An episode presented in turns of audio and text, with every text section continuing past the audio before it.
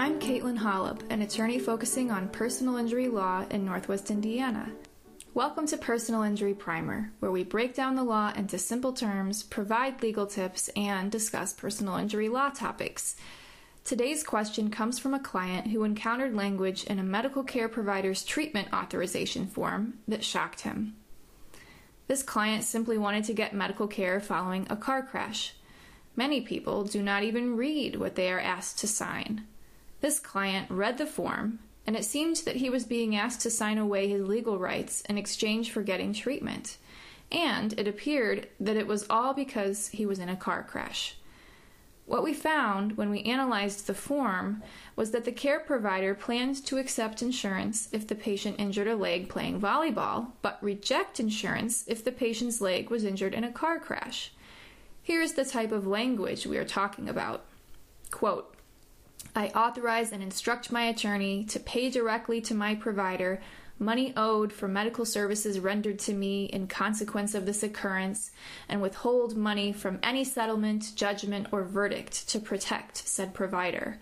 I further give a lien on my case against all proceeds of any settlement, judgment, or verdict paid due to the injuries for which I have been treated." Close quote.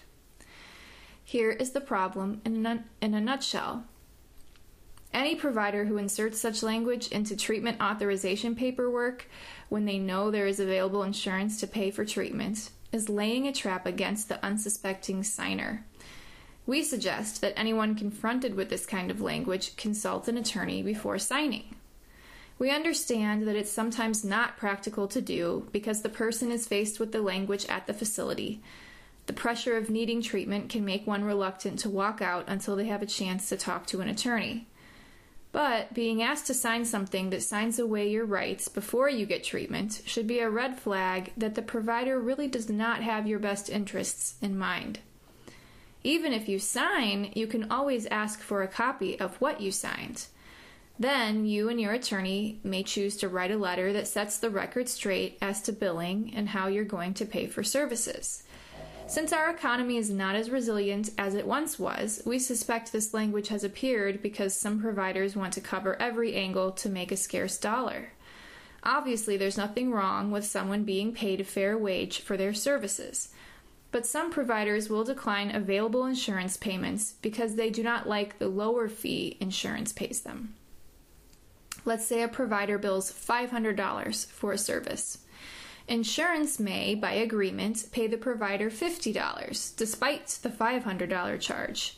Keep in mind that the provider agreed with an insurance company to take the lower $50 amount.